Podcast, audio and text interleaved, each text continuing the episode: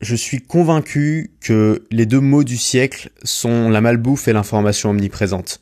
Bienvenue dans MakerCast, le podcast des créateurs de contenu, épisode 99. C'est Antoine Blanche-Maison.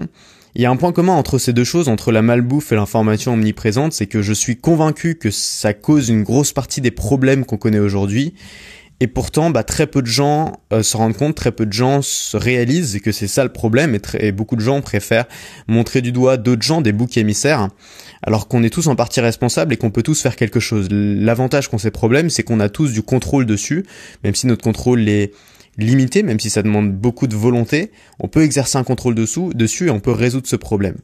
La première chose, c'est la malbouffe. La malbouffe, est apparu avec l'industrie agroalimentaire, c'est-à-dire le jour où on a décidé de construire des aliments comme on construit des voitures, dans des chaînes d'assemblage. Et je trouve ça très bien qu'il y ait des chaînes d'assemblage pour construire les voitures, ça nous permet d'en avoir plus, d'en avoir plus vite, d'en avoir moins cher.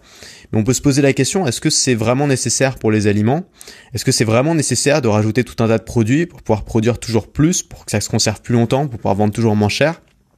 Est-ce que tout ça est vraiment nécessaire? Est-ce que c'est vraiment nécessaire de manger de tout? De manger du lait, de manger du fromage, de manger de la viande, de manger des pâtes, de manger de la purée, de manger toutes ces choses aujourd'hui qu'on mange sans vraiment se poser la question de savoir si c'est bon pour nous, juste parce qu'on nous a dit qu'il fallait manger tout. On peut se poser toutes ces questions-là et dès que tu commences à t'y intéresser, dès que tu commences à lire des bouquins là-dessus, écrits par des gens un petit peu sérieux, tu te rends compte que finalement c'est un des plus gros mensonges qu'on a aujourd'hui. On va sous alors je suis pas du tout complotiste mais il y a beaucoup de gens qui le sont et qui vont chercher des grands mensonges partout. Mais souvent ces gens-là ne voient pas que le grand mensonge il est sous leur nez. Le grand mensonge c'est ce qui bouffe euh, c'est un peu le paradoxe de l'anticapitaliste avec sa canette de coca à la main c'est classique et souvent les gens euh, ont, envie de se prendre un petit peu pour un pour un, pour un sauveur de l'humanité en, en, voyant des grands mensonges et des complots partout, mais ils se rendent pas compte que c'est les plus grosses victimes du plus gros mensonge qui soit jamais, qui a jamais été, c'est le mensonge de l'alimentation. Depuis des dizaines d'années maintenant, on a des pubs à la télé qui nous disent que la pyramide alimentaire, ça commence par le pain et les pâtes, ça commence par les céréales, que derrière, les produits laitiers sont nos amis pour la vie, que de la viande, il faut en manger tous les jours, toutes ces choses qui sont fausses, qui nous empoisonnent et, euh, dont on est souvent victime. Alors on va chercher des solutions qui sont pas des vraies solutions. C'est souvent des solutions qui sont créées par les industriels eux-mêmes parce qu'ils voient que les gens ont un problème, parce qu'ils voient que les gens cherchent des solutions. Donc ils vont te fournir des solutions clés en main, ils vont créer des labels, ils vont te dire voilà, notre produit il est 0%, notre produit il est gluten free. C'est toujours quelque chose, qui m'a amusé parce que je me des, des, marques qui t'ont délibérément empoisonné vont ensuite te fournir une sorte d'antidote en disant voilà maintenant qu'on t'a empoisonné on te propose le même produit mais avec un peu moins de poison. Qu'est-ce que t'en dis? Et les gens l'achètent et les gens vont acheter ces produits où il est labellisé gluten free, ces gens vont acheter ces produits labellisés 0% parce qu'ils vont penser que c'est bien pour eux. Ces gens vont acheter ces produits labellisés, light alors que c'est un aveu un aveu d'échec concernant les marques qui assument en le faisant qu'elles nous empoisonnent, qui continuent à le faire, mais de manière un petit peu différente. Alors au lieu de mettre du sucre, on va mettre de l'aspartame, qui est encore pire. Euh, au lieu de mettre du gluten, on va mettre de la farine de riz, ça change pas, change pas grand chose.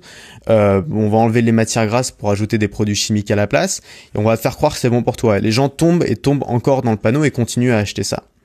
Et finalement, la, la, seule vraie solution à ça, elle viendra pas des industriels. Il faut arrêter d'attendre qu'elle vienne des industriels. Il faut arrêter d'attendre que les industriels se disent enfin, bon, ça c'est vrai, on a vraiment déconné, on vous a vraiment empoisonné pendant 50 ans. Maintenant, on va être sympa, on va vous proposer des vrais produits. Je pense que par le passé, on nous a suffisamment prouvé que les industriels ne feraient jamais ça et que la solution, elle pouvait venir que de nous. Et finalement, la solution, c'est se tourner vers une alimentation totalement naturelle, c'est-à-dire des choses qui poussent dans la nature. On n'a pas besoin, euh, un fruit, c'est un produit qui est parfait, un, fruit comestible, c'est un produit qui est déjà emballé, qui est propre, qui est délicieux, qui a une bonne texture. J'ai mangé des, figues l'autre jour, il n'y a rien de meilleur que des figues au monde. Et, euh, et on n'a pas besoin de les écraser, de les faire cuire et de rajouter des produits chimiques pour que ça devienne bon. Et je pense que la, seule vraie solution à ça, elles viendront pas des industriels, elles viendront de notre propre choix, de consommer une alimentation qui est 100% naturelle, crue et non transformée. Ça veut dire simplement bah, arrêter de vouloir transformer les aliments, arrêter de vouloir fabriquer des aliments comme on fabrique des voitures, mais accepter le fait qu'on n'a pas besoin de tout changer et que la nature nous fournit au moins une chose bien, c'est la, la bouffe, c'est ce qui nous constitue. On n'a pas besoin de transformer l'air qu'on respire. On n'a pas besoin de transformer l'eau qu'on consomme. La nature nous donne un air qui est pur. La nature nous donne une eau qui est pure. Si aujourd'hui on est obligé de les transformer, c'est parce que avant on a déconné.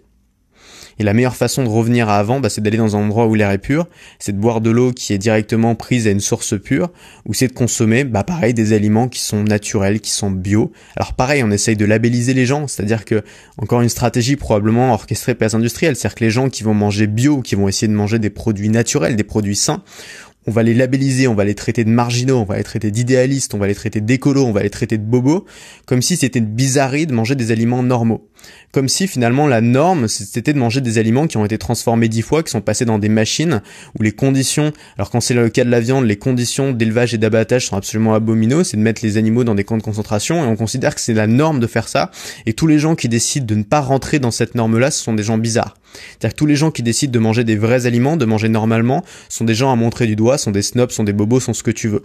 Donc très très fort, de ce côté-là, l'industrie agroalimentaire est très très forte et je pense que pour moi, c'est un des plus gros. Voilà, je suis pas du tout complotiste, je suis pas du tout en mode euh, tous pourris. Et pourtant, euh, pour moi, l'industrie agroalimentaire est un des plus gros, avec l'industrie pharmaceutique probablement, et un des, un des plus gros ennemis aujourd'hui en tant que personne, notamment par le fait que ce soit très difficile de passer à côté. On va en reparler. Maintenant, on a la deuxième chose dont je voulais te parler dans ce podcast, c'est l'information. L'information, c'est pareil. L'information, on est arrivé dans une ère aujourd'hui du micro-contenu.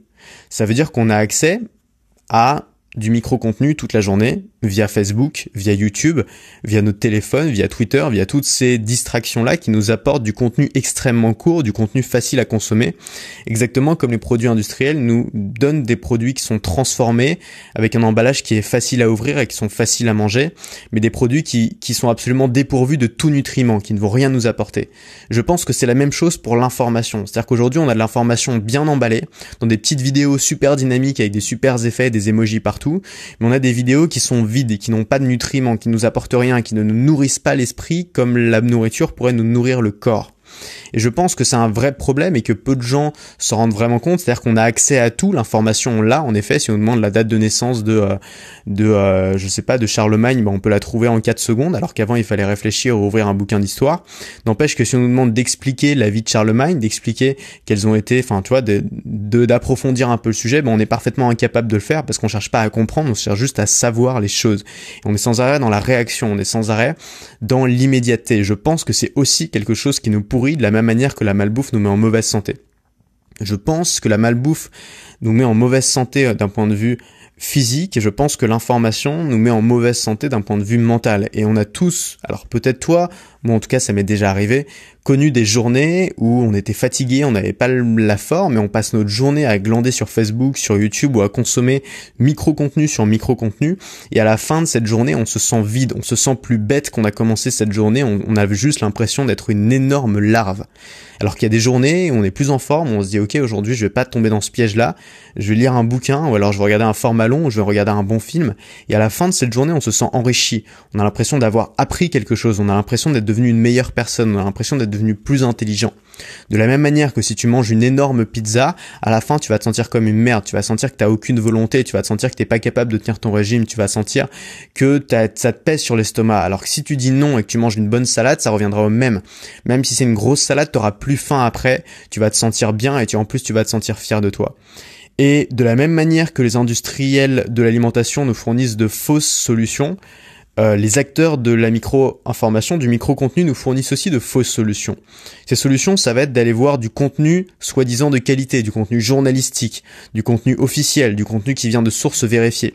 Mais c'est exactement la même chose, c'est-à-dire que lire Le Monde sur Internet ou, euh, ou lire, euh, ou lire les, les posts de tes amis fachos ou, ou, euh, ou d'extrême gauche euh, sur, euh, sur Facebook, ça revient exactement au même, c'est-à-dire que c'est toujours de l'information qui est immédiate, c'est toujours de l'information qui est sélectionnée, qui est choisie, donc qui est partisante, donc qui n'est pas... Euh, qui n'est pas 100% euh, objective parce que quand tu rien que par la sélection de l'information tu ne peux pas être trop objectif.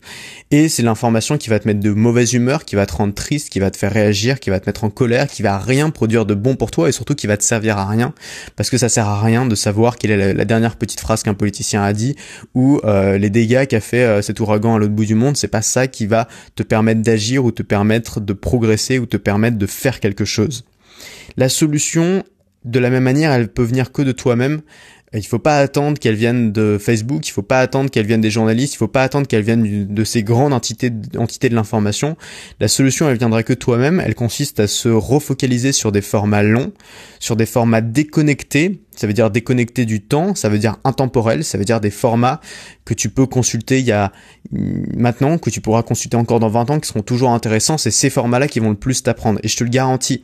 Ce que je te dis, c'est une expérience personnelle. C'est-à-dire pour avoir consulté du contenu intemporel, déconnecté et long, et pour consulter presque tous les jours du micro-contenu qui m'apporte rien, je peux dire que j'apprends toujours systématiquement beaucoup, beaucoup, beaucoup plus dans le contenu long, déconnecté et intemporel. Donc ce que je voulais te montrer en fait, c'est qu'il y a un énorme parallèle entre ces deux mots. Pour moi, c'est les deux mots du siècle. C'est-à-dire que c'est les deux gros problèmes aujourd'hui qui créent qui, qui crée en cascade toute une avalanche de problèmes dans la société, j'en suis convaincu. Alors c'est un avis personnel, on peut ne pas être d'accord, mais ce qui est amusant et ce que je voulais te montrer dans ce podcast, c'est qu'il y a énormément de points communs justement entre ces deux mots. Ils ont un vrai problème qui est un problème récent, ils ont des fausses solutions qui sont proposées par les acteurs majeurs de ces industries-là qui nous font croire qu'elles nous aident alors qu'elles ne nous aident pas. Et il y a toujours une vraie solution et cette solution, elle, a la particularité à chaque fois de venir de nous-mêmes. Ça veut dire que ça sert à rien de l'attendre de quelqu'un d'autre, elle viendra, elle peut venir que de nous. Oui, mais oui, mais c'est difficile. Oui, mais c'est difficile du jour au lendemain d'arrêter la malbouffe et de commencer à manger des aliments crus non transformés. Qui a envie de faire ça? Oui, mais c'est difficile d'arrêter le micro-contenu, d'arrêter d'aller sur Facebook, de plus être au courant de ce qui se passe et de se plonger dans un bon livre un peu plus technique qui va un peu plus au fond des choses. Bien sûr que c'est difficile. C'est pas difficile en soi, c'est difficile parce qu'on n'a plus l'habitude. Parce que c'est toujours plus difficile de démarrer un régime quand on n'a jamais fait. Parce que c'est toujours plus difficile de manger des fruits quand t'as toujours bouffé des bonbons à la place. Mais si tu le fais pendant un certain nombre de temps, si, t'as toujours bouffé que des fruits, mais ça te posera aucun problème. Tu vas prendre du plaisir à la manger cette figue. Tu vas prendre du plaisir à la manger cette salade. Tu vas retrouver le vrai goût des aliments parce que le vrai goût des aliments, on le reconnaît seulement quand les aliments sont pas transformés. Tu vas reprendre du plaisir à arrêter cette information euh, abondante et toujours actuelle et toujours dans la réaction. Tu vas prendre du plaisir à te plonger dans un bon livre qui va au fond des choses, un livre qui est là depuis longtemps, un livre qui résiste à l'épreuve du temps. Tu vas prendre du plaisir à sortir de la colère, à sortir de la peur, à sortir de toutes ces émotions négatives qui sont créées par les journalistes pour te plonger dans des émotions constructives, dans des émotions qui peuvent t'aider, dans des émotions qui peuvent t'apprendre des choses, dans des émotions qui vont t'aider à comprendre le monde autour de toi. Tout ça, ça va t'aider, tout ça, ça va faire du bien, mais évidemment, c'est difficile. C'est aussi difficile que de se mettre à, à bien manger alors que t'as un paquet de bonbons ouvert sur la table de ta cuisine. Mais la solution, elle est simple. La solution, c'est de pas être stupide, de fermer ce paquet de bonbons, de foutre à la poubelle, de vider ses placards, de jeter toute la malbouffe qu'on a dans ses placards. C'est la première chose à faire si tu veux faire un régime. C'est de débarrasser toutes les merdes que tu peux avoir et de commencer à acheter une des choses saines, faire preuve de volonté, d'exercer ta volonté là-dedans, et de prendre des bonnes habitudes alimentaires. C'est exactement pareil pour l'information. Si tu continues à aller sur Facebook tous les jours, si tu continues à aller sur les sites d'information tous les jours, si tu continues à aller sur Twitter tous les jours, si tu continues à vouloir toujours savoir la dernière chose, mais ça va être extrêmement difficile de te plonger dans un contenu long. Parce que tu vas être en train de lire un bon livre, tu vas dire, mais si ça se trouve, il y a quelque chose de beaucoup plus important, ou quelque chose de beaucoup plus urgent, ou quelque chose de beaucoup plus amusant, qui est en train de se passer sur Internet et je suis là à me plonger dans un livre écrit il y a 50 ans que plus personne ne lit. Pourquoi je fais ça? Et la solution, bah, elle est simple. La solution, il y a trois actions que tu peux faire. La première action, c'est d'éliminer, donc vider ses placards. Il y a une application que j'utilise très souvent sur iPhone, sur Mac, sur iPad et peut-être sur Windows, je crois aussi sur Windows, qui s'appelle Freedom qui te permet de bloquer complètement l'accès à Facebook, à Twitter, à toutes les distractions que tu veux. Cette application est absolument géniale. Il faut se traiter comme un enfant, je pense, face à ces choses-là. L'obésité, ça, ça, touche souvent plus les adultes que les enfants, c'est pas pour rien. Ça, veut dire qu'on n'a pas plus de volonté quand on est adulte que quand on est enfant. Et donc la solution, c'est d'éliminer ces choses-là, exactement comme tu vas jeter à la poubelle sans aucun scrupule tous les gâteaux qu'il y a dans ton placard, parce que tu sais que malgré le fait que tu les as payés, il vaut mieux les jeter que de les bouffer et de s'empoisonner avec. Bah tu peux te débarrasser alors le mieux c'est même de supprimer ton compte, tu peux supprimer ton compte Twitter, supprimer ton compte Facebook ou t'interdire l'accès à ces trucs-là pour pouvoir enfin respirer et te plonger dans l'information de qualité, l'information qui va te nourrir. Première chose, c'est éliminer. La deuxième chose, c'est mépriser, avoir du vrai mépris pour ces choses-là. C'est-à-dire si tu continues à considérer euh, les bonbons, les quiches, les tartes, si tu continues à considérer euh, toutes ces petites informations qui passent sur Internet en leur apportant de la valeur, tu vas rester attaché émotionnellement à elles. Si tu te mets du jour au lendemain, c'est pas un truc qu'il faut faire par éthique, je suis pas dans le jugement aujourd'hui. C'est un conseil que je te donne pour t'en débarrasser plus facilement. Si tu te mets sincèrement à les mépriser, si tu dis ça c'est de la merde, tu te le dis clairement. Tu te dis, tu fais ton Steve Jobs, tu fais ton radical, tu dis cette bouffe là c'est de la merde Ça, c'est de la merde, c'est du poison. C'est du poison pour les cons, c'est pas pour moi. Moi, je suis exigeant avec moi-même, je ne mange pas ça. Je ne mange pas de la merde. C'est comme ça, je ne mange pas de la merde parce que je suis quelqu'un d'exigeant. De la même manière, tu vas pas te nourrir de merde. Tu vas pas consommer de la merde, tu vas pas lire de la merde, tu vas pas donner ton temps et ton attention qui sont précieuses pour des choses qui n'en valent pas le coup. Tu vas te tenir au-dessus de cette masse-là, tu vas te dire ce n'est pas pour moi parce que je suis quelqu'un d'exigeant, je suis quelqu'un qui consomme de la nourriture de qualité. Et la troisième chose, c'est de prendre du plaisir. Et ça, c'est fondamental. Je pense que beaucoup de gens échouent peut-être dans leur régime quand ils font un régime parce qu'ils ils, voient ça comme une contrainte alors qu'il faut voir ça comme un plaisir. C'est une régénération. C'est le fait de redécouvrir la vraie nourriture. Ça devrait être une aventure. Ça devrait être un plaisir. T'imagines pas le plaisir que j'ai aujourd'hui à faire la cuisine tous les soirs. C'est devenu vraiment mon plaisir du soir. Je me fais mes salades crues. Je coupe mes petits légumes. Euh, et c'est, c'est un immense plaisir de le faire parce que je sais que je fournis un effort manuel pour quelque chose qui va me faire du bien, pour quelque chose qui est bon pour moi. Et c'est tellement plus agréable de faire ça que de faire un tiramisu où tu sais qu'une fois que tu l'auras mangé, bah, tu vas juste te sentir lourd et tu vas te sentir mal. Retrouver le plaisir de faire, retrouver le plaisir d'ouvrir un bon livre, un bon bouquin, un bouquin qui est poussiéreux, que, personne n'a ouvert depuis longtemps, qui est, qui, que t'as peut-être vu sur l'étagère dans le grenier de tes grands-parents, tu vois, un vieux bouquin, dis mais ça a l'air intéressant, peut-être quelqu'un a écrit un bouquin entier sur les cuillères, mais peut-être que ce gars-là avait une, une fascination pour les cuillères, peut-être qu'il y a des choses intéressantes à avoir là-dedans. Ouvrir ce bouquin, feuilleter les vieilles pages, sentir l'odeur du vieux livre. Tout ça, c'est aussi des plaisirs qui vont se créer. Et si tu démarres cette nouvelle vie d'exigence dans la consommation du contenu, de l'information et de la bouffe, si tu démarres cette nouvelle vie-là en te disant ça va être une torture, ça va être une sorte de, sevrage atroce où je vais être en manque toute la journée, ça va être une torture, ça va être un sevrage atroce où tu vas être en manque toute la journée. Mais si tu commences cette nouvelle vie en te disant je vais découvrir un nouveau monde, je vais découvrir une nouvelle expérience, je vais découvrir la vraie, je vais découvrir la vraie nourriture, je vais découvrir la vraie information, je vais comprendre ce qui se passe, je vais en apprendre plus sur moi-même, je vais me nourrir positivement, je vais être en meilleure santé physique et mentale. Si tu prends ça comme un défi, un défi amusant, un défi enthousiasmant, ça va être autre chose. Et si tu fais ça, si tu commences par éliminer, que tu continues en méprisant et que tu commences à prendre du plaisir à changer, tu vas te détoxifier. Tu vas te détoxifier de cette attention qui est toujours monopolisée par ces micro-contenus que tu n'as pas demandé. Tu vas te détoxifier de ces produits chimiques qui sont sans arrêt ajoutés, ajoutés, ajoutés de force dans ton organisme comme on gave une noix par les industriels et par tout le système qui ont mis en place et qui nous rend victimes de ça. Tu peux ne plus être une victime, tu peux contrôler tout ça.